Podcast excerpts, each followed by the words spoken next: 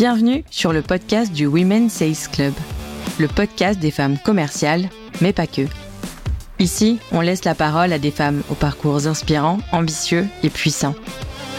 Le Women Sales Club, c'est le premier business club à destination des femmes commerciales.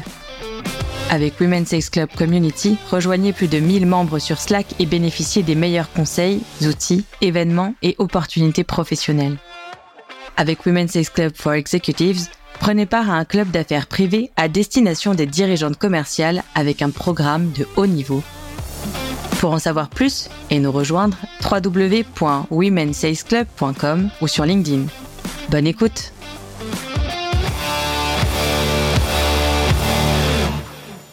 J'ai la chance de produire la première saison de ce podcast en partenariat avec Tomcat et je suis obligée de vous raconter l'histoire derrière ce partenariat. Déjà, pour ceux qui ne connaissent pas, Tomcat, c'est un accélérateur et fonds d'investissement pour start-up tech. Ils accompagnent les équipes fondatrices pour élever leur niveau de jeu, dérisquer l'investissement et recruter les meilleurs talents. À l'origine de ce partenariat, il y a surtout une rencontre, celle avec Sarah Lacarce, la directrice commerciale de Tomcat. Sarah a été une des premières femmes à devenir membre du Women's Sales Club quand on a créé la communauté, et comme à l'époque on n'était pas très nombreuses, on a pu pas mal échanger. Parmi toutes les entreprises qui se disent vouloir promouvoir les femmes dans leurs organisations, j'aime bien la preuve par l'exemple. Et une boîte qui a une femme à la tête de sa direction commerciale, forcément, ça commence bien.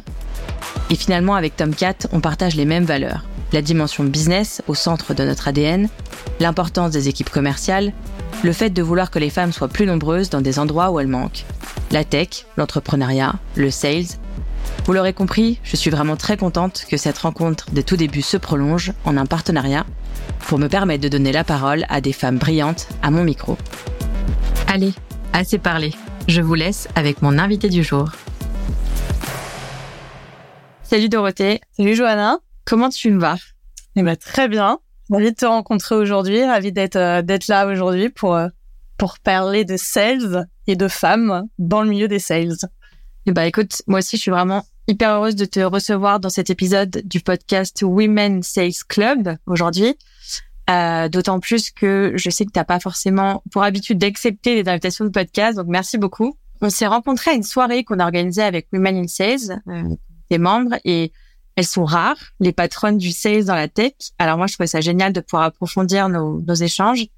On va passer à peu près une heure ensemble, euh, si on tient le coup. Deux fois 30 minutes pour être exact. Et on va parler de ton parcours, de performance commerciale, du métier de commercial et de son image, de la tech, des scale-up, du pouvoir, d'ambition, de couple et de routine.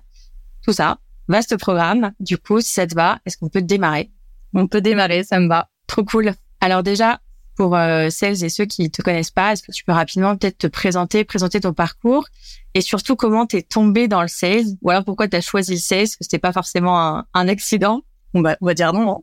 Hein. C'est pas un accident. Euh, ouais, sans problème.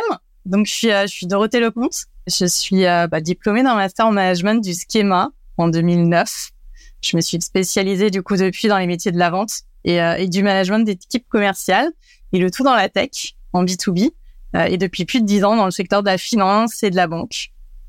Donc j'ai démarré ma carrière en tant que chasseuse de tête euh, dans un cabinet IT, un cabinet anglo-saxon qui s'appelait euh, S3. C'était une première expérience de trois ans qui a été extrêmement formatrice pour moi en termes d'apprentissage, de méthode de vente, de gestion de la performance. Puis après, j'ai rejoint des acteurs beaucoup plus spécialisés dans l'IT, un cabinet qui s'appelle Nexeo en tant qu'ingénieur d'affaires puis je suis restée six ans euh, dans cette entreprise. J'ai pu euh, créer ma propre équipe. J'ai pu développer des vraies compétences et expériences euh, de vente complexe et de management.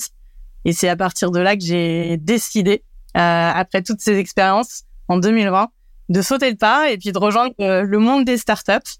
Donc d'abord chez Comet, qui est une plateforme de mise en relation des freelances de la tech pour piloter la stratégie commerciale en tant que VP Sales puis chez Spendesk pour stimuler la croissance du marché français avec une plateforme SaaS de gestion de dépenses en entreprise.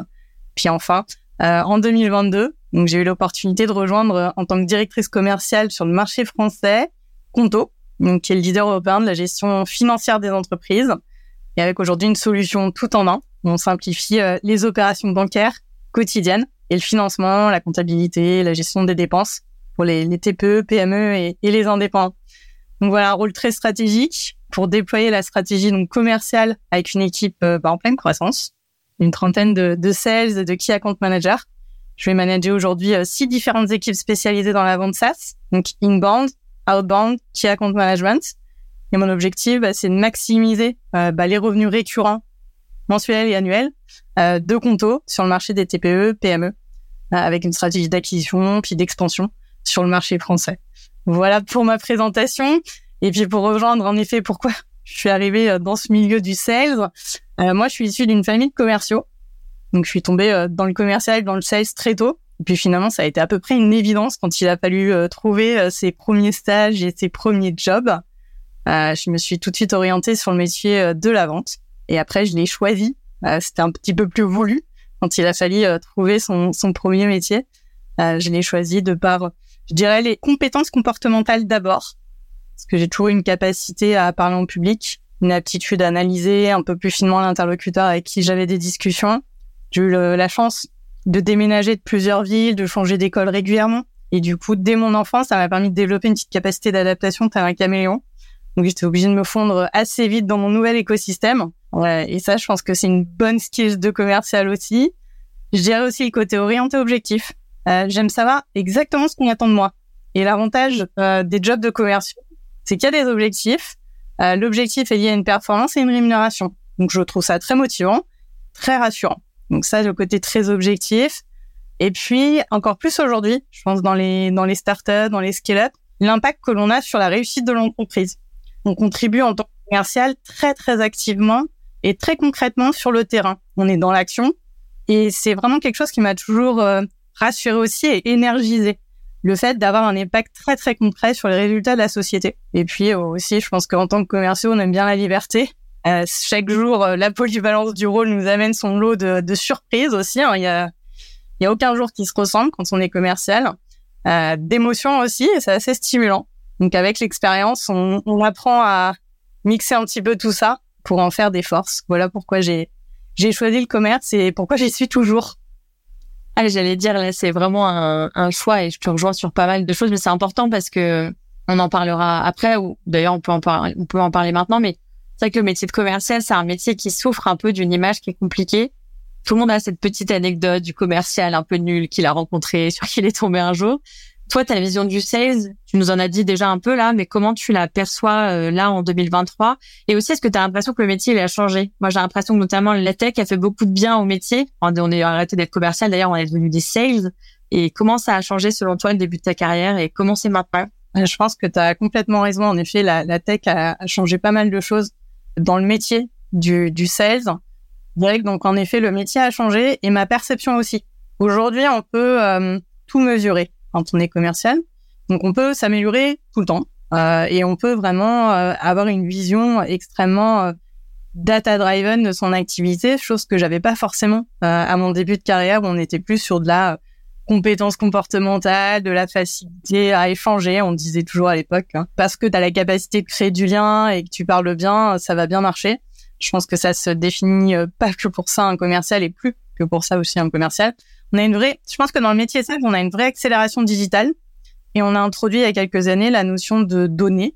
Euh, on est capable de prédire ses ventes, je suis capable de faire des forecasts, j'ai des systèmes de lead scoring qui me permettent de super bien cibler euh, mes prospects, mes, mes ventes. Je suis capable de réécouter tous les calls de mon équipe. Ils sont capables de réécouter tous leurs calls. Donc tu peux coacher, que ce soit en collectif ou en individuel. Avec le Covid, typiquement, c'est des outils qui ont été extrêmement performants est-ce qu'on a pu continuer à onboarder, à recruter, à former des gens malgré la distance.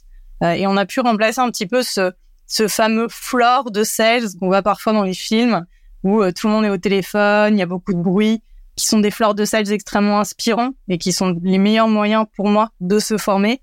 Mais pendant le Covid, malheureusement, on ne pouvait plus avoir ce type, ce type d'outils. Donc, on avait vraiment, euh, voilà, l'utilisation d'outils d'analyse conversationnelle. Je pense que ça a changé la donne. Et aujourd'hui, on peut connecter beaucoup plus. Je pense qu'avec la donnée, un commercial, c'est quelqu'un qui est beaucoup moins individualiste qu'avant. Il fait partie d'un collectif. Euh, il connecte beaucoup plus avec les équipes marketing, avec les équipes produits, avec les équipes stratégiques, euh, pour pouvoir partager finalement la connaissance terrain, qu'il est régulièrement euh, peut-être parfois le seul à avoir vraiment, à avoir vraiment accès aux, aux, clients. Donc pour moi, il y a une vraie différence. Et cette différence, elle se joue dans les outils. Et on, peut se poser la question parce qu'à l'heure de, de l'intelligence artificielle, de se dire est-ce qu'il n'y a pas un jour tous ces outils vont remplacer? Euh, Moi, je pense pas.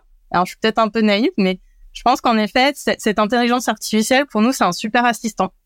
Euh, c'est vraiment la manière de remplacer toutes les tâches un peu chronophage euh, et de pouvoir automatiser euh, tout ce qui est finalement euh, le quotidien d'un sales. Mais je suis assez convaincue qu'on remplacera pas le, le savoir-faire, la chaleur et l'intelligence relationnelle d'un commercial, qui fait que pour moi, ce job, il a encore un, un bon avenir devant lui. Mais j'espère quand même. Mais je, je, te rejoins là-dessus. Après, là, tu parlais justement de formation en ligne, tu l'as évoqué. Aujourd'hui, il y a personne qui te fait devenir sales. Enfin, il n'y a pas de, il y même les meilleures écoles de commerce françaises. C'est une matière qui est inexistante euh, dans les programmes. Est-ce que toi, tu peux nous partager un peu ce qui a été le plus efficace pour euh, toi pour bah, te former, pour performer aussi. C'est non seulement apprendre le métier, mais en plus apprendre à, à, le, à le faire bien. Oui, bien sûr. Euh, je pense qu'il y a plusieurs choses. Déjà, j'ai eu la chance dans mes premières expériences d'être formée aux techniques de vente par des spécialistes du, du self-enablement. Donc, typiquement, j'ai fait un de mes, mes premiers stages. C'était un stage chez Louis Vuitton. Et j'ai pu profiter euh, d'un stage complet à Paris, dans leurs locaux, euh, d'une semaine, avec des experts de la vente du secteur du luxe. Et je me rappelle, ça m'avait marqué la, la, qualité finalement de, de, cette formation, la qualité du savoir qui, qui nous transmettait. Et ça, c'est quelque chose que j'ai encore gardé aujourd'hui. Donc, ça m'a donné des bases, des méthodes, des clés pour performer. Je pense qu'aussi le fait d'avoir euh, de mon côté démarré dans le secteur du luxe, bah, notamment via ce premier stage, ça m'a permis d'être très efficace parce qu'on développe une forme d'exigence extrême apporter une qualité de service à sa clientèle. Euh, et je pense que c'est toujours bien de partir d'un produit extrêmement qualitatif. Ça, ça, donne des bonnes bases. Après, j'ai pu aussi chez S3, euh, qui était un cabinet anglo-saxon avec des pratiques de vente anglo-saxonnes euh, très différentes aussi, découvrir un environnement qui était très cadré, extrêmement formateur quand on est junior et qu'on sort de l'école. On n'a pas vraiment de, de, cadre, on n'a pas vraiment de relation à l'entreprise, euh, on n'a pas vraiment les codes. Donc c'est vrai que c'est une entreprise qui m'a amené euh, déjà en effet tout de suite hein, une formation vient notamment encore euh, deux semaines de formation extrêmement intense, euh, extrêmement basée sur les best practices, les techniques, des indicateurs, des métriques. J'ai eu au quotidien beaucoup de métriques d'activité, donc des KPIs. Et ça, ça aide. Ça aide parce qu'au début, on sait pas vraiment ce qu'on attend de nous. On a ce qu'on appelle l'output, le nombre de deals qu'on doit faire à la fin du mois. On ne sait pas vraiment comment on doit s'y prendre. Donc en fait, c'était assez intéressant d'avoir bah voilà, toutes ces micro-métriques d'activité qui peuvent paraître euh, un petit peu contraignantes euh, au day-to-day, mais en fait, à la fin, c'est quand même ça qui permet de nous faire atteindre un objectif et de nous faire prendre conscience que finalement le résultat est lié au niveau d'énergie euh, qu'on va mettre à, à l'entrée du pipe dès le début, le nombre de calls, le nombre de mails, euh, qui, qui, sont vraiment des éléments euh, importants et je m'en sers encore aujourd'hui. Je pense que cette sensibilisation au KPI, ça, ça m'aide encore aujourd'hui. Et un dernier point, et pas des moindres, je pense que c'est tous mes échecs et toutes mes expériences qui m'ont fait aujourd'hui euh, me former. C'est tous les deals que j'ai perdus. C'est, euh, je me rappelle clairement le jour où je me suis réveillée et je me suis dit, euh, c'est la dernière fois que je me fais avoir. Ce, ce jour-là, je suis devenue un peu perfectionniste et quelque peu parano. Euh, et, et en fait, l'objectif pour moi, c'était d'arriver à anticiper tous les risques au maximum sur un deal. Euh, et c'est à ce moment-là, vraiment, que la vente est devenue beaucoup plus scientifique et structurée pour moi. Il y avait plus de questions, plus de détails qui étaient laissés de côté parce que souvent, quand on est junior, moi, j'ai évolué dans des mondes de la tech, de l'IT, il y avait pas de femmes, euh, il y avait des gens beaucoup plus seniors que moi et j'avais souvent peur de poser un peu la question euh, à la fin, cette question qui finalement était rédhibitoire euh, quant au fait de gagner ou non son deal. Et à partir de là, j'ai commencé à la poser et, euh, et j'ai finalement appliqué toutes les méthodes de vente qu'on m'avait données euh, et ça a fonctionné. Donc je pense qu'en effet, l'expérience et puis les échecs, apprendre de ces échecs, c'est clairement le, le meilleur fonctionnement qu'on puisse euh, conseiller. Voilà. Ouais, et puis j'allais dire ce que tu dis depuis tout à l'heure, il y a deux choses. Il y a, tu dis que tu as remarqué que ces dernières années, le sales est devenu une discipline beaucoup plus... Euh, tu fais plus effectivement de bien savoir parler, euh, d'inviter des clients au resto et de signer des deals euh, en faisant un peu le, la grande bouche, on va dire, avec eux. Et tu le dis aussi là dans comment tu apprends le sales et comment tu performes en sales, c'est pareil, c'est cette approche ultra scientifique et qu'en fait finalement il est quand même très scientifique le sales, c'est-à-dire euh, une méthode bien appliquée euh, de début à la fin correspond généralement à une taux de réussite qui euh, qui va avec quoi. Je pense que c'est très vrai dans les milieux de la tech et du SaaS. C'est pas encore le cas dans des écosystèmes plus traditionnels où on est encore en effet sur de la vente un peu plus en effet au déjeuner client, à la présence terrain. c'est très très vrai dans le milieu de la tech tout le monde n'a pas encore euh, passé le pas et puis je suis pas sûre que ça soit adapté non plus à tous les secteurs. Il y a des secteurs qui sont beaucoup plus humains et ont beaucoup plus besoin de, de contact, euh, chose qui est pas forcément le cas euh, de la tech aujourd'hui. Bah, D'ailleurs, en, parlant de ça, euh, comment toi tu t'es retrouvé dans cet écosystème scale, scale up, pour dire tech? C'est pareil, c'est un peu la même question qu'au début, mais est-ce que c'est un hasard? Est-ce que c'est un choix et qu'en fait tu savais que tu avais ton chemin et que il devait t'emmener là? Alors moi, quand je démarrais ma, ma carrière, le, la scale-up, la start-up, ça n'existait pas. Ça faisait pas partie de mon écosystème. Les plus audacieux à l'école étaient allés chez Google et chez Facebook, mais pour nous, c'était encore euh, des boîtes complètement inconnues. Euh, c'était pas super clair euh, ce que ces boîtes proposaient. Donc j'ai eu un parcours beaucoup plus classique au début, mais je suis quand même tombée dans l'IT dès le début, puisque je, je chassais des profils informaticiens pour les mettre dans des boîtes qui, qui cherchaient bah, ces, ces talents-là. Donc je suis tombée dans l'IT, dans la technique il y a 14 ans. Et en fait, je l'ai plus quitté, puis j'ai évolué dans ce milieu un petit peu différemment. Et en effet, c'est il y a quelques années, en, en me rendant compte, je pense à un moment dans ma carrière qu'il y avait des environnements beaucoup plus modernes. Je commençais à lire des, des choses, commençais à m'intéresser un petit peu plus au secteur. Et je me suis rendu compte que peut-être qu'il y avait des environnements beaucoup plus euh, orientés méthode, beaucoup plus valorisants quand on était commercial. Et c'est à ce moment-là que j'ai regardé un petit peu ce qui se faisait dans le monde des startups et que j'ai eu l'opportunité de, de, faire un vrai switch avec le monde des startups et je regrette pas du tout. C'est complètement différent, mais je regrette pas du tout parce que ça m'apporte plein de choses. Ça m'apporte, euh, je pense, une croissance personnelle. T'évolues en même temps que l'entreprise, t'évolues euh, alors à des rythmes extrêmement cadencés, hein, parce que c'est des rythmes au trimestre, c'est des cultures d'entreprise qui sont basées sur le feedback. Ça, ça peut être plutôt étonnant quand on vient de milieux plus, plus traditionnels où on est plus dans une culture de la langue de bois. Euh, la culture de feedback, euh, est vraiment quelque chose qui m'a le plus marqué quand je suis arrivée dans le milieu des startups. Cette, euh, cette exigence opérationnelle. Chez nous, on en a même fait une méthode. Chez Conto, ça s'appelle le Conto Way. C'est basé sur une méthode japonaise du lean management. C'est euh, une méthode vraiment basée sur l'apprentissage continu, le perfectionnement, la recherche de la qualité, éviter au maximum le fait de perdre de l'énergie ou de perdre du temps sur des tâches qui qui sont pas qualitatives. Donc vraiment, on l'a poussé, on l'a poussé à l'extrême avec des méthodes vraiment euh, spécialisées. Quand tu rentres en, en start-up, en scale-up, tu sors complètement de ta zone de confort. Et moi, d'une certaine manière, ça m'a rendu aussi un petit peu plus authentique et ça m'a rendu beaucoup plus euh, positif dans mon rapport au travail et à l'entreprise parce que tu rencontres, euh, bah, je pense, les meilleurs profils du marché. moi, je suis entourée de personnes extrêmement talentueuses, extrêmement inspirantes dans tous les domaines. Et en fait, je pense que tu intègres le fait que t'es chanceux d'arriver euh, dans cet écosystème, que c'est pas la norme. Euh, je pense que beaucoup de qui sont assez juniors, qui arrivent directement en scale-up ou en start-up, se rendent pas forcément compte. C'est pas la norme d'avoir autant de considération de la part de son management, d'avoir autant d'outils à ta disposition pour te développer, pour croître. Euh, c'est pas la norme qu'on investisse sur soi personnellement. Donc c'est euh, c'est vraiment une chance, je trouve, de pouvoir voilà avoir les, les moyens de ses ambitions. Et je pense qu'aujourd'hui j'ai vraiment les moyens de mes ambitions de par les talents, les outils euh, et l'accompagnement dont je dispose euh, grâce bah, justement à, à ces scale-up.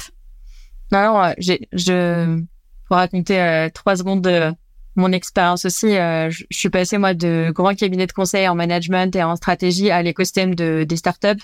Et ouais, ça m'a mis une petite claque. Alors, un peu comme toi, moi je l'ai vécu comme une claque très positive. Et c'est vrai que je me suis dit, ah, un autre monde existe.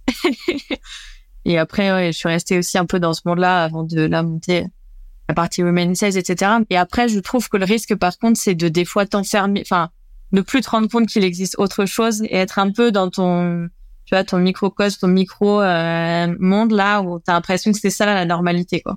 Ouais, je pense que c'est important et, c'est des discussions que j'ai régulièrement en effet avec des personnes que je recrute qui sont parfois sorties de l'école et pour qui c'est la norme. Euh, c'est parfois un peu déstabilisant en effet, euh, parce qu'il y a beaucoup de choses qui sont faites. Bon, c'est des gens qui sont choyés finalement par par ces entreprises. Et, euh, et des fois, on, en tant que manager, on est un petit peu déstabilisé par par certains comportements ou certaines visions du monde du travail qui nous paraissent pas très réalistes en tout cas. Donc je pense que c'est aussi notre responsabilité à montrer que c'est voilà, à valoriser le fait que c'est exceptionnel, mais que d'autres environnements existent. Non, je suis d'accord. Après, on sait qu'on vit en plus une période, je trouve, où beaucoup de cartes ont été redistribuées dans, enfin, le monde du travail change beaucoup, les attentes des uns et des autres changent beaucoup. Ça a changé avec le Covid, mais ça change aussi avec cette génération euh, qui, qui est en train d'être diplômée et qui a des attentes euh, très spécifiques du monde du travail et qui gomme un peu cette barrière en plus, euh, je trouve, vie personnelle, vie professionnelle pour vie tout court en fait et comment tout se tout vient l'un avec l'autre et s'imbrique, etc. Donc c'est vrai que ça doit être pas mal de, de challenges pour les entreprises en ce moment et pour les managers dans les entreprises. J'ai envie de t'emmener euh, sur un peu euh, un autre sujet qui est, enfin, dans Women in Sales, il y a Sales et il y a Women. On va commencer par un peu Women. Je voulais faire un focus aussi un peu sur ce que c'est, ben, aussi d'être une femme dans du top management sales. C'est quand même assez rare pour qu'on en discute. c'est la première question que j'avais avant de venir après sur les chiffres, etc.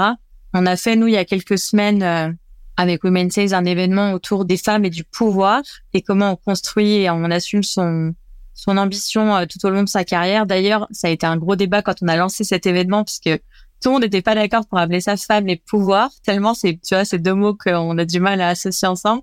Et du coup, je voulais savoir un peu, toi, quel était ton rapport avec ces deux mots, avec le pouvoir, l'ambition? Euh, je pense que ça va être parce que ça va être un petit peu comme euh, comme la, la façon dont cet événement, le titre de cet événement a été perdu. Euh, je pense que j'ai une relation assez ambiguë avec le, le pouvoir et l'ambition. C'est comme si ces deux mots étaient un petit peu tabous et rarement perçus de manière positive quand on parle de femmes. Et je trouve que c'est un vrai problème. je trouve que c'est un vrai... vrai. Non, mais t'as raison. C'est comme si ces deux mots s'expriment différemment quand on parle d'une femme ou d'un homme, comme si finalement le pouvoir et l'ambition est un trait de caractère purement masculin, que c'était euh, positif quand on parle de, d'un homme, euh, un homme de pouvoir, d'ambition, euh, c'est, c'est extrêmement inspirant. une femme de pouvoir et d'ambition, tout de suite on a l'impression de, d'avoir à une à une mangeuse d'hommes justement, quelqu'un qui... un peu connoté, je trouve. Je suis d'accord avec toi. Ouais, c'est un peu connoté, donc donc oui, je pense, moi je pense que j'ai de l'ambition. Euh, j'ai l'ambition, mais, mais de faire progresser ma carrière, tout en construisant ma famille. Parce que c'est des choses qui sont euh, qui vont ensemble, qui sont pas faciles euh, dans le monde du travail, de mener de pair. Je pense que j'ai j'ai l'ambition de pouvoir être autonome, que ce soit autonome financièrement, mais autonome aussi dans mes choix, dans la liberté que j'ai de de pouvoir choisir tel ou tel job, grâce notamment bah, aujourd'hui finalement au poste que j'occupe aujourd'hui. Puis après, je pense que j'ai l'ambition euh, plus personnel, de pouvoir aussi aujourd'hui maîtriser mon temps. Je fais beaucoup plus attention à ça aujourd'hui euh, pour profiter de ma famille, pour exercer un métier que j'aime, euh, dans, dans l'ambition aussi de choisir l'entreprise qui me va bien aujourd'hui. Pouvoir aujourd'hui choisir l'entreprise qui me va bien et qui a une culture qui valorise bah, mon engagement, mon travail et qui va me permettre de continuer à évoluer à différents niveaux et différents rôles. Donc ça, c'est un petit peu ma, ma notion euh, de l'ambition aujourd'hui, donc qui est sur plusieurs plusieurs terrains, perso, pro. Puis la la notion de pouvoir, donc ça c'est autre chose, c'est quelque chose que moi je moi je pense qu'aujourd'hui le, le pouvoir, la façon dont je le perçois, c'est le pouvoir finalement de changer les choses. Je pense que de par mon rôle, euh, j'ai le, le, pouvoir de modifier la manière dont par exemple euh, mes équipes travaillent ou le fait d'être force de proposition pour faire évoluer un produit ou un process ou alors le pouvoir d'inspirer et de transmettre finalement ce que je sais à euh, mes managers, mes équipes, à les personnes avec qui je travaille aujourd'hui. Donc c'est plutôt dans ce sens-là que je perçois des, les termes pouvoir et ambition. Euh, et je pense que finalement, avec l'expérience, un peu avec l'âge aussi, euh, on devient un peu plus à l'aise avec ces deux notions. On gagne un peu confiance en soi. Aujourd'hui, je vais clairement beaucoup plus oser qu'il y a dix ans. Je vais oser beaucoup plus m'imposer. Je vais, je vais développer finalement aussi mon ambition. Mais c'est clairement pas facile. C'est clairement pas facile. L'ambition, c'est loin d'être facile quand on est une femme. On a des parcours de vie qui sont parfois un petit peu semés d'embûches ou de pauses euh, dans sa carrière. Et le jouer sur les deux terrains, réussir au travail et réussir dans la construction de sa famille, ben, je pense que c'est une sacrée charge mentale et, euh, et ouais, c'est un beau challenge. C'est un beau challenge. Je suis complètement d'accord. Bah, sur, sur, la partie pouvoir, euh, on avait fini par forcer, enfin tu vois, se forcer à instituer l'événement comme ça en se disant, peut-être qu'à force de l'utiliser, peut-être à force de mettre aussi ces mots ensemble, ça deviendra aussi un peu plus normal, un peu moins connoté. Et on et dans le vocabulaire, euh, tu vois, qu'on emploie, ça finira par euh, prendre sa place euh, et se matérialiser après derrière chez toutes les femmes qu'elles puissent se l'approprier. J'avais dit que j'allais te parler quand même un peu de chiffres. c'est un chiffre que j'aime bien, mais c'est 15%, c'est le nombre de femmes qui sont présentes à des postes de VP, Head of Director Sales, tu fais partie. Pourtant, les femmes, elles sont 45% au poste euh, un peu de niveau d'entrée. On pourrait penser que du coup, c'est un non-problème, euh, tu vois, quand on voit ce, ce deuxième chiffre-là. Donc, est-ce que c'est possible d'éviter une telle perdition et d'avoir plus de femmes au top niveau? Et comment comment on fait ça? C'est des c'est un pouvoir magique de pouvoir m'expliquer comment on comment on résout ce problème. je suis bien sûre d'avoir un pouvoir magique et puis j'ai envie de voir les choses du côté euh, positif, donc je vais te dire oui. Évidemment qu'il est possible d'éviter ou du moins d'améliorer les choses. Je pense que ça prend du temps. Je pense que c'est beaucoup d'énergie. C'est la responsabilité de tout le monde à tous les niveaux parce qu'il faut lutter contre des codes, des codes, des stéréotypes, des biais qui sont installés depuis toujours finalement. Euh, et à tous les niveaux de la société. Donc c'est c'est vraiment un énorme chantier. C'est un chantier qui est clairement pas gagné. On le voit encore aujourd'hui euh, sur la place de la femme dans la société. Euh, on pensait potentiellement il y a quelques années avoir euh, gagné le terrain du féminisme et de l'égalité, mais clairement euh, l'actualité internationale, l'actualité au quotidien nous montre que c'est loin d'être gagné. Je pense qu'il y a des belles phrases de, de, Simone de Beauvoir qui nous, qui nous disent ça, notamment sur le fait que c'est jamais gagné, qu'il faudra toujours se battre. Et, et, voilà, donc pour gagner l'égalité, que ce soit sur des postes de commerciaux ou d'autres postes de, top management, je pense que ça passe par l'entreprise. Clairement, l'entreprise a une responsabilité dans la façon d'intégrer de la mixité, de la diversité dans ses rôles et ça passe dès le recrutement.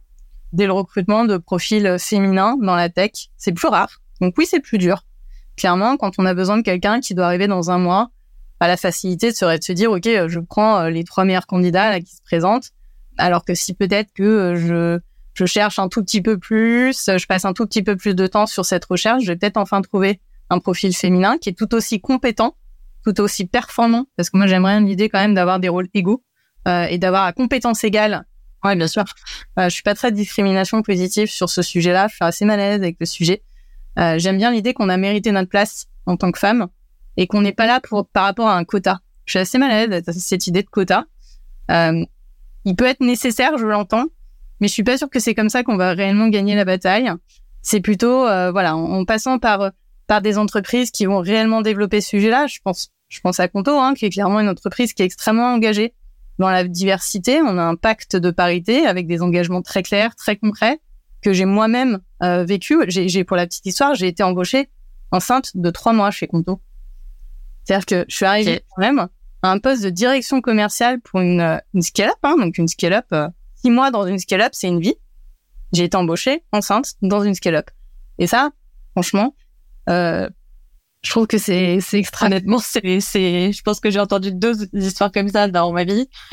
Ouais. Donc euh, je peux je peux te donner tous les chiffres possibles mais aujourd'hui on a vraiment des voilà on essaye d'avoir un seuil minimal de vraiment avoir des, des équilibres très forts. On a on a des process de recrutement qui sont adaptés pour avoir le plus de parité possible. On a 44% de femmes chez Conto. euh, par rapport à 30% du marché de la tech euh, tu as une équipe dirigeante qui a 33% féminine t'as clairement t'as une une VP ingénieur qui est une femme, la head of product, c'est une femme. Donc même dans les profils les plus tech, je parle même pas des marketing ou people ou commercial où on évidemment beaucoup plus de population féminine.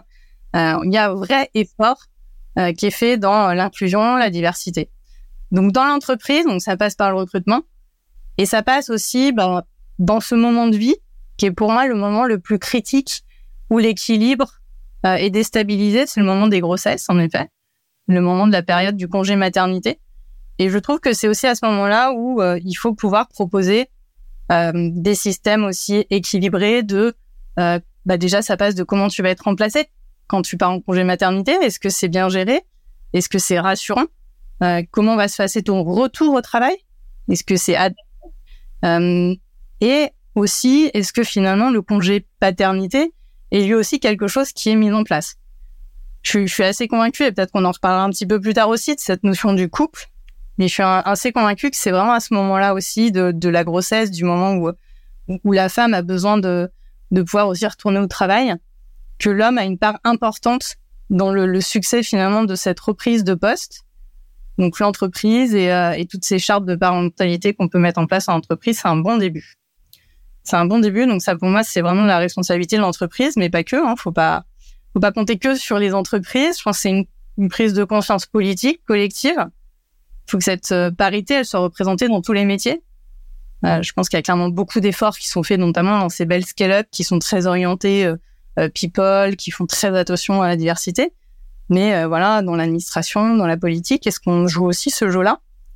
Et puis j'ai une, je pense que j'ai une petite idée aussi sur l'éducation. Je pense que ça part de, de finalement du tout début. C'est est-ce qu'on éduque les jeunes hommes, les jeunes femmes, à finalement faire en sorte que la diversité c'est une force, travailler ensemble bah, c'est une force, euh, que euh, on transmet en tant que parents bah, des valeurs aussi qui permettent bah, à ces jeunes de euh, se développer ensemble, de travailler ensemble et de briguer les mêmes postes avec les mêmes responsabilités.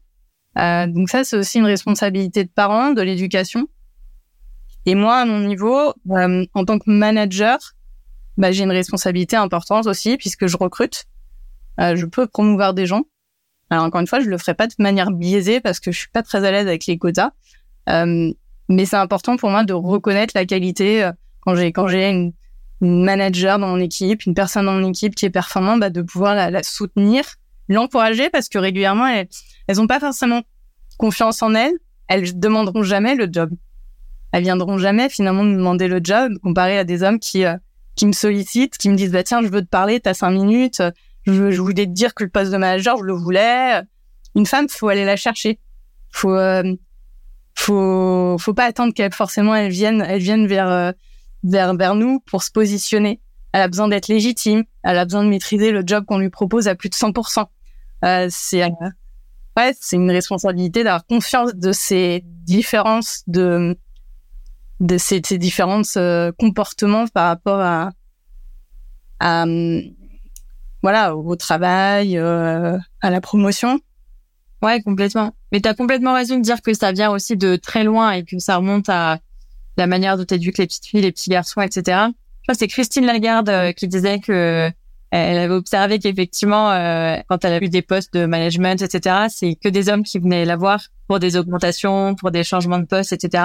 Aussi parce que les femmes attendaient toujours, comme tu dis, d'être à 100% alignées avec leur fiche de poste, euh, là où il y a pas mal d'hommes qui considéraient que même s'il leur manquait euh, tu vois une grosse partie des skills etc euh, se disaient bah c'est pas grave j'en ai au moins 6 sur 10 alors c'est bon je vais aller demander mon et ça je pense que ça remonte à très loin et là où tu as raison c'est que ça va prendre du temps du coup parce que c'est c'est aussi toute une nouvelle génération de, de parents et donc d'enfants qu'il faut envoyer aussi sur le marché du travail qui lui-même est en train de se remettre en question aussi avec des, des nouveaux modèles de travail etc et c'est important je trouve ce que tu dis sur aussi le les pères et qui est plus la notion de parents dans les entreprises que de père et mère. Effectivement, pour laisser la place aux femmes, il faut aussi laisser de la place aux hommes. Enfin, c'est-à-dire euh, pour que les femmes puissent euh, avancer professionnellement, il faut aussi qu'on laisse de la, la place aux hommes dans, dans la sphère personnelle. Quoi. Quand on s'est appelé avant de faire cet épisode, toi, tu me disais à quel point c'était euh, un atout d'être une sales manager femme. Est-ce que tu peux nous en dire plus sur ce que tu penses que ça apporte euh, ben, dans l'entreprise aujourd'hui où tu es, dans les entreprises où tu as été et au sein de ton tes équipes? Bah, Je pense que globalement, être une femme commerciale, c'est euh, ça peut être euh, quand on l'utilise à, bon escient, ça peut être une force.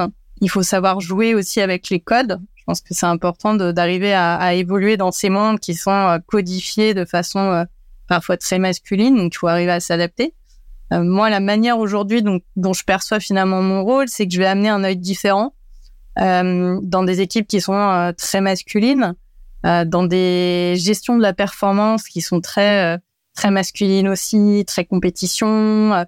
Je pense qu'il y a un moment aussi où finalement le fait d'avoir un management féminin, ça ça calme un peu les choses. Ça veut pas dire que je suis moins exigeante, ça veut pas dire que je suis moins axée performance, mais je vais amener une, une gestion des sujets un petit peu différente, euh, avec une couche d'empathie, un équilibre qui peut manquer parfois à certains environnements masculins, et, euh, et, le balance finalement est, est plutôt, euh, je trouve, intéressant. En tout cas, j'ai toujours vu que ça pouvait amener une certaine sérénité dans des équipes commerciales aussi.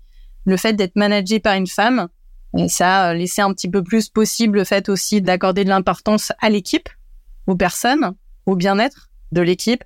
On est notamment dans des environnements start-up, scale-up, face à des profils qui sont extrêmement engagés dans le projet de l'entreprise. ça peut aller par des horaires importants, un niveau, un niveau extrême d'activité. Et je pense qu'il faut, voilà, je pense qu'un œil féminin arrive à détecter un peu le moment où il faut dire stop et parler bien-être, avoir un côté un petit peu plus euh, rassurant et empathique. Donc c'est, comme ça un petit peu que je le vois. Et puis côté client, moi ça m'a toujours, euh, côté client, ça m'a toujours amusé d'arriver dans des environnements très masculins, euh, très techniques, où finalement euh, bah, j'étais au-dessus qu'un homme. Du coup, ça les surprenait, ça les amusait, ça crée de l'intérêt. Et euh, je pense que ça a pu m'aider dans certains business. Finalement, ça a fait son petit effet. Ça m'a rendu potentiellement un petit peu mémorable à des moments où tu es dans des environnements très compétitifs, où, euh, où tu te bats contre d'autres d'autres commerciaux masculins. Et le fait d'avoir bossé pour être au même niveau, voire plus, bah, il y a une forme de reconnaissance aussi. On se dit, bah tiens, intéressant. Elle maîtrise son sujet et, en plus, on s'amuse. Donc c'est... Euh, c'est ouais, moi. On se souvient de toi. On se souvient. En tout cas, moi, j'ai toujours perçu comme un avantage, comme une force.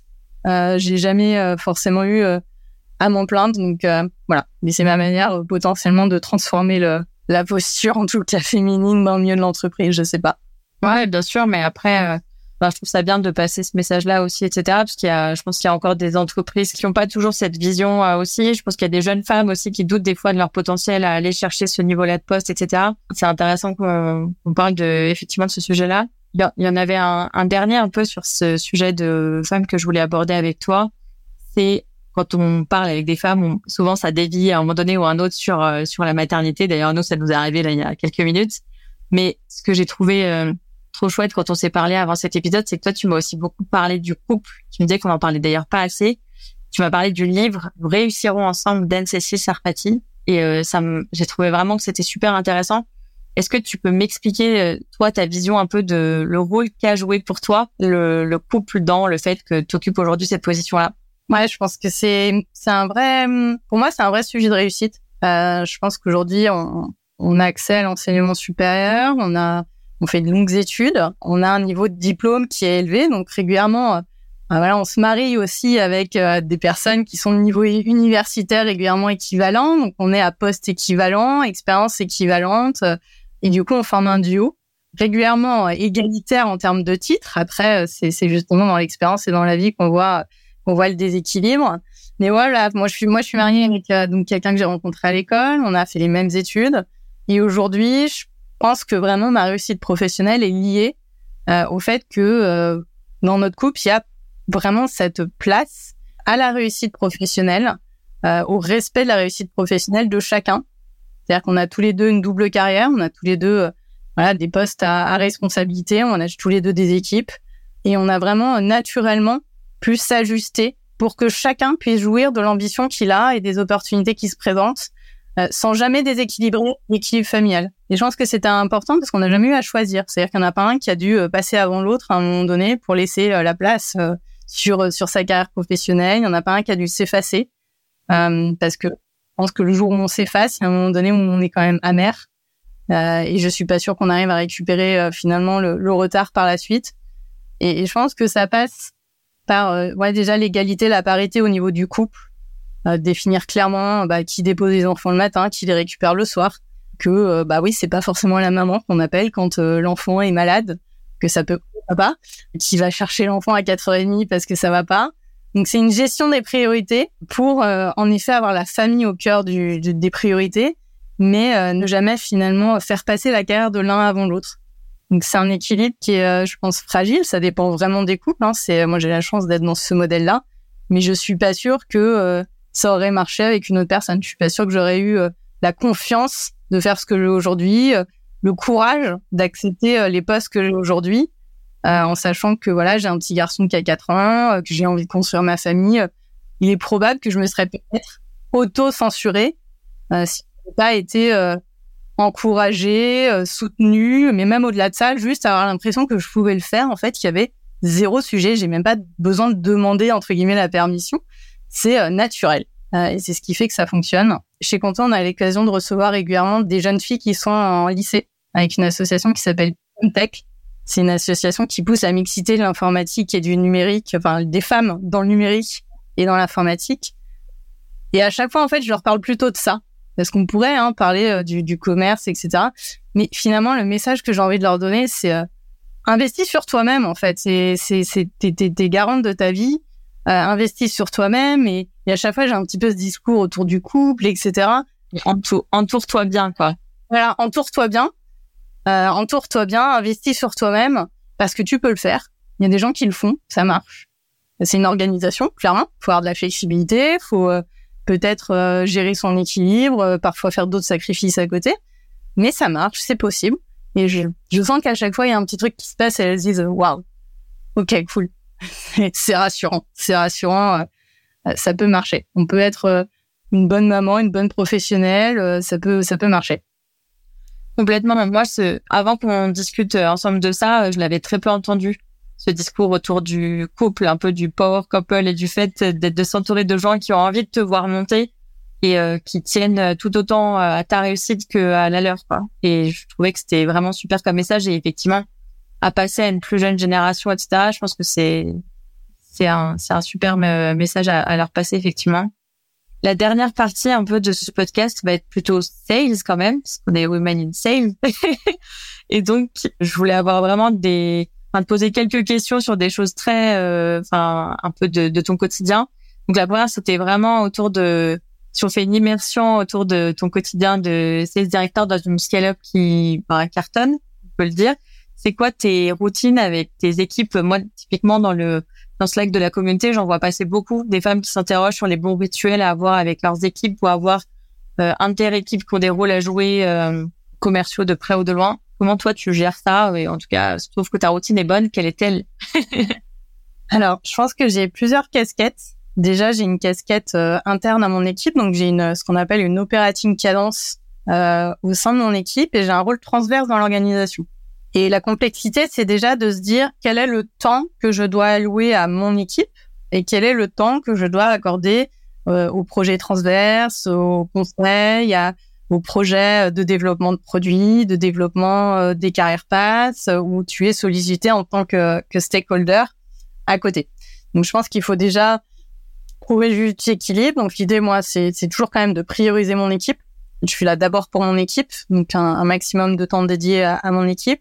J'ai plusieurs niveaux de routine, donc j'ai en effet euh, des routines individuelles, des routines collectives euh, qui commencent dès le lundi. Je suis assez convaincue qu'en fait tout se passe dans les trois premiers jours de la semaine, surtout dans ces boîtes-là, euh, où le rythme est intense et que finalement, indirectement, à la fin de semaine, on est tous un petit peu plus sur euh, la pente descendante en termes d'énergie. Donc j'aime bien l'idée de voilà d'animer euh, dès le lundi matin à 9h30. On commence par euh, le sales meeting, tout le monde dans la salle, présentation des chiffres, présentation des évolutions produits. Après on recascade au niveau des équipes parce que j'ai six équipes avec six, managers dessous, donc qui eux vont recascader aussi la stratégie, les chiffres, les plans d'action. Donc on est vraiment sur du lancement très opérationnel, très data driven le lundi. moi de mon après, je vais avoir euh, pas tout ce qui est one-one, hein, finalement, avec mes équipes directes. Donc des one-one qui sont euh, plus axés performance, en règle générale. Euh, qu'est-ce que tu as fait la semaine dernière? Quel est le projet sur lequel tu avances aujourd'hui? Comment je peux t'aider à, débloquer la situation? Ça, c'est des, des moments importants. Et je pense qu'il y a d'autres routines qui sont tout aussi intéressantes à mon niveau. C'est des moments beaucoup plus dédiés pour parler développement, carrière passe, comment tu te situes, où est-ce que tu veux aller. Donc ça, on prend des moments, des fois mensuellement, euh, pour euh, prendre un peu de hauteur et sortir du quotidien et parler beaucoup plus développement de carrière, par exemple, ou, euh, ou développement de certaines skills. Il y a ce qu'on a aussi chez, chez Conto, et c'est issu notamment du, du Conto Way, des Gumba. Donc un Gumba, c'est une session de shadow, finalement, où euh, je vais prendre euh, une, deux heures avec la personne, puis elle va me montrer comment elle travaille. Et en fait, l'objectif, c'est de détecter en effet bah, quelles sont ses méthodes, qu'est-ce qu'elle regarde comme chiffres, euh, et arriver à, à, coacher, mais en ayant une pleine confiance de euh, comment ça fonctionne opérationnellement. Et je pense que c'est hyper important quand on est manager de garder un pied dans l'opérationnel et d'avoir ces sessions vraiment de, de shadow régulières. Donc ça, c'est euh, ça fait partie. En tout cas, j'en ai plein d'autres. Euh, j'ai une routine aussi qui est assez appréciée et que je trouve assez sympa. C'est la rétrospective de fin de semaine où là, un peu le moment où tout le monde vide son sac. C'est, c'est quoi tes trois gouttes, c'est quoi tes trois bads à la fin de la semaine? L'idée, c'est que tu partes en week-end avec, euh, voilà, tu t'es lâché. on a tous partagé un petit peu nos nos sujets de la semaine et on, revient lundi super énergisé. on a digéré le deal qui s'est même passé ou voilà le client qui nous a peut-être pas super bien parlé. on est passé outre parce qu'on a pu justement en parler et on s'est rendu compte que peut-être que tout le monde avait galéré cette semaine, que c'était pas un acharnement personnel. Euh, et je moi, il est important, surtout dans des équipes sales où euh, on peut être potentiellement assez isolé aussi parfois. Et, euh, et c'est important d'avoir ce moment collectif où on, voilà, on partage. Il n'y a pas forcément de code. Donc la rétrospective est, est bien perçue. Puis après, évidemment, on a les routines mensuelles. Je pourrais en parler pendant des heures. Voilà, donc on a, on a quand même beaucoup, beaucoup de moments à l'équipe qui sont tous très particuliers plus tout ce qui est moment de coaching. Donc en effet, c'est euh, organiser l'agenda, c'est euh, je pense le l'un des sujets numéro un. Organiser la routine, les routines de l'équipe, c'est la première chose que j'ai mis en place quand je suis arrivée chez Conto. Euh, et je pense que c'est le le sujet qui, qui donne le ton un petit peu de comment on va manager. Euh, c'est un peu le premier projet que j'ai mis en place, c'est ces fameuses operating cadence. Ouais, complètement. Moi, j'aime bien l'idée de, du vidage de sac.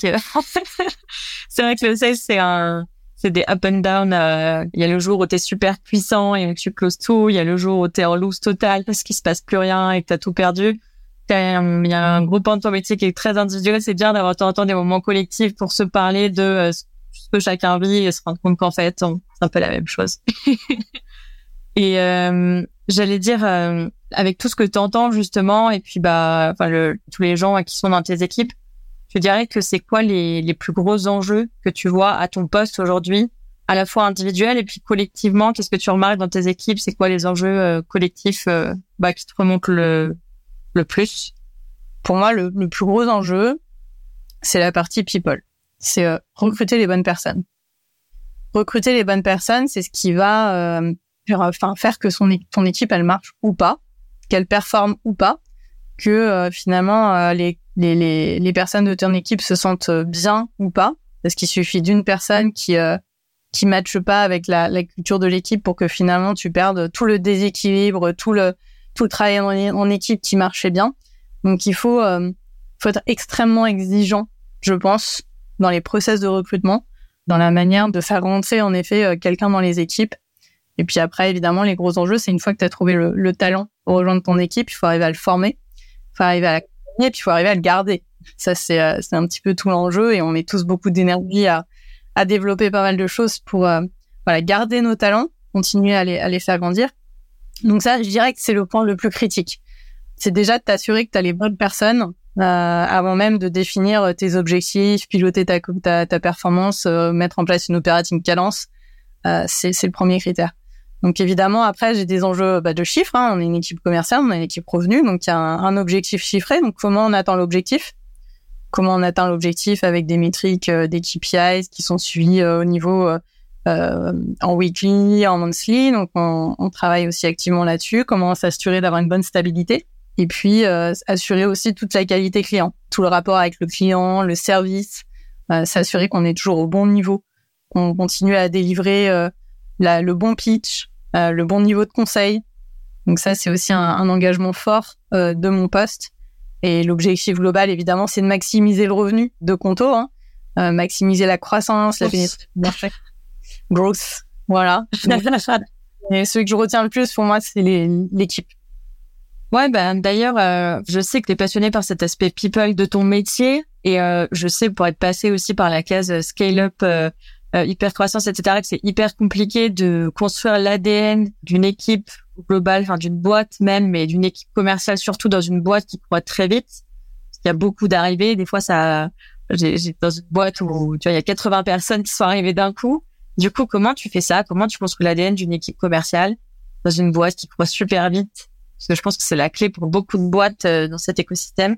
Bah, je pense que la chance qu'on a déjà, c'est en effet l'hyper grosse c'est euh, de pouvoir recruter, continuer à recruter et pour pouvoir continuer à finalement transformer l'ADN de ton équipe.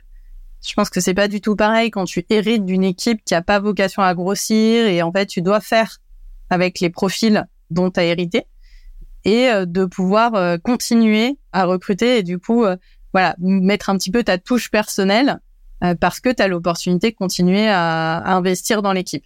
Donc moi, j'ai la chance de pouvoir euh, bah, recruter, continuer à recruter et d'avoir un vrai impact sur la culture de mes équipes et l'ADN. Et pour moi, ça passe par le process de recrutement.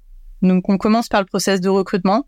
Euh, c'est à ce moment-là où il faut être extrêmement exigeant. Euh, il faut faire en sorte euh, que finalement ton process il soit suffisamment difficile et en même temps suffisamment challengeant et riche pour attirer les meilleurs profils je suis convaincue que finalement les, gens qui pourront pas s'adapter ou qui ont du mal à, à tenir la cadence vont naturellement se retirer du process s'il est bien construit. Et inversement, les profils les plus euh, désireux d'apprendre, de, se challenger, euh, seront justement attirés euh, par ton process s'il est bien fait. Donc pour moi, c'est c'est s'assurer déjà que par exemple à toutes les étapes d'un process de recrutement, en tant que candidat, tu le droit à un feedback. Il y a un vrai feedback, et un feedback constructif c'était euh, finalement la pression d'avoir appris quelque chose à tous les process du recrutement. Je suis assez convaincue que si dans un process, euh, tu te dis, mais tiens, euh, cet entretien, j'ai déjà appris trois trucs que je savais pas. Qu'est-ce que ça va être si je rejoins cette équipe, si je rejoins cette boîte? Je vais sûrement plein de choses.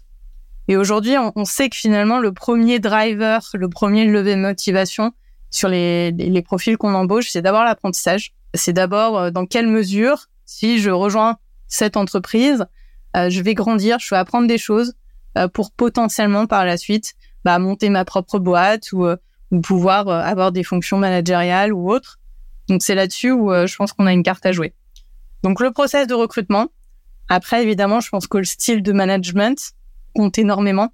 Comment au quotidien on anime l'équipe, comment on valorise les profils, comment on mesure la performance de l'équipe. C'est au quotidien que ça se passe. On a aussi tout l'onboarding l'onboarding dans la compagnie, à quel point ton onboarding il est structuré, il est organisé, à quel point tu te mets, parce que c'est pas le tout de recruter les bonnes personnes, il faut encore une fois les mettre en performance. Donc voilà, comment comment tu onboardes, comment tu gardes et, euh, et comment tu as une équipe de managers, de middle managers qui sont eux aussi très disponibles euh, et qui sont des, des super coachs. Donc c'est euh, une chose qui prend du temps. Mais d'ailleurs, il y a, y a quelque chose qui qui m'intéresse tout particulièrement dans ce que tu viens de dire, c'est l'idée que tu parlais de performance comment tu mets les gens en performance. C'est quoi, euh, selon toi, les clés de la performance commerciale et comment toi, tu arrives à mettre les gens avec qui tu travailles en performance? Comment, en tout cas, euh, tu as remarqué quels étaient les leviers les plus efficaces pour mettre des personnes euh, en, bah, en situation de performance et de pouvoir performer quand on sait que le métier de commercial est quand même très lié à ça, c'est-à-dire tu as des objectifs à remplir, tu le disais, et du coup, euh, bah, tu as, besoin de performer souvent pour rester dans l'entreprise que tu as décidé de rejoindre. C'est un des critères. Euh, souvent, tu restes pas quand ça fait euh, un an que tu n'arrives jamais au résultat. Donc, comment tu fais, toi, et comment, on fait pour être vraiment euh, se mettre en réussite? Alors, au risque de me répéter, euh, je vais te redire les gens, en fait. Je pense que c'est les gens avant les process.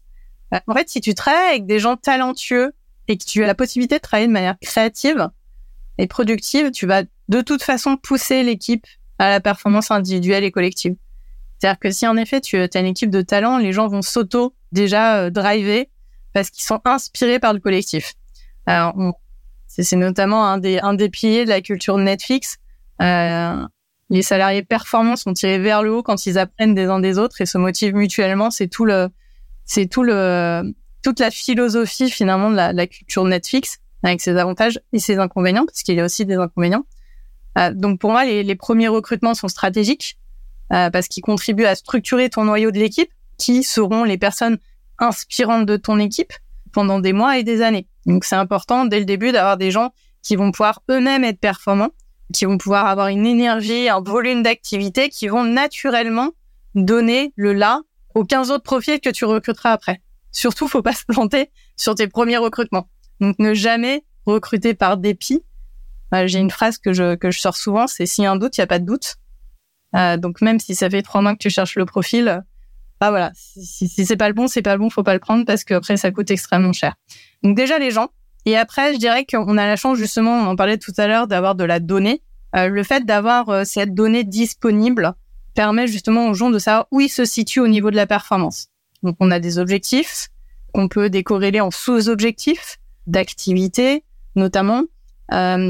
Pour moi, c'est déjà de donner accès à cette information. Si finalement le sales sait euh, ce qu'il faut pour atteindre le résultat, parce que tu lui as expliqué et qu'il a la capacité en toute autonomie d'avoir connaissance de ses de ses KPIs, de ses métriques, qui sait exactement combien il faut qu'il fasse de calls pour obtenir un rendez-vous, combien de rendez-vous il faut qu'il prenne pour obtenir bah, du coup euh, un contrat.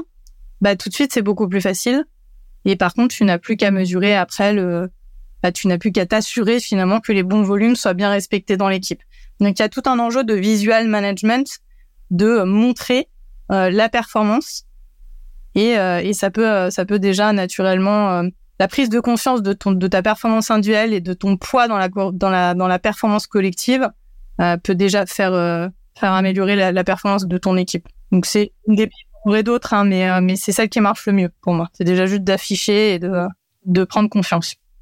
Ouais, ça repose sur bah, ça, ce que tu viens de dire, et le fait de créer une vraie culture de la réussite, de la performance à l'intérieur des boîtes, drivé par tes premiers recrutements qui sont les les, les, représentants de cette euh, culture-là, quoi. Tu vas insuffler derrière au reste de ta boîte et c'est comme ça que tu vas scaler aussi derrière une équipe qui se ressemble et qui arrive à, au résultat que, que tu as envie d'avoir.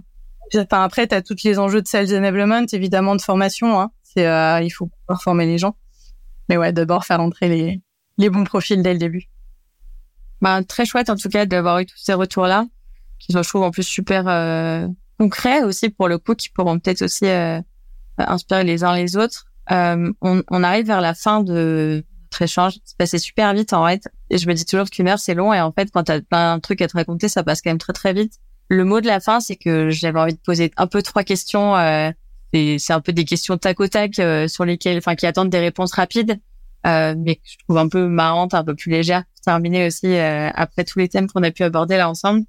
J'avais trois questions. Je vais démarrer. La première, c'est euh, si tu n'avais pas été sales, t'aurais été quoi? C'est une bonne question. Je me l'étais jamais aujourd'hui, je t'avoue. je pense que j'aurais pu être avocate parce que euh, le goût du mot, de la de la joute verbale, je pense que c'est un job qui m'aurait intéressé aussi dans des milieux très masculins parfois et, euh, que je trouve challengeant justement d'arriver à ouais d'arriver à défendre un cas euh, argumenter. Ouais. c'est une sorte de vente finalement. Hein. C'est c'est toujours de toute façon, on y revient toujours.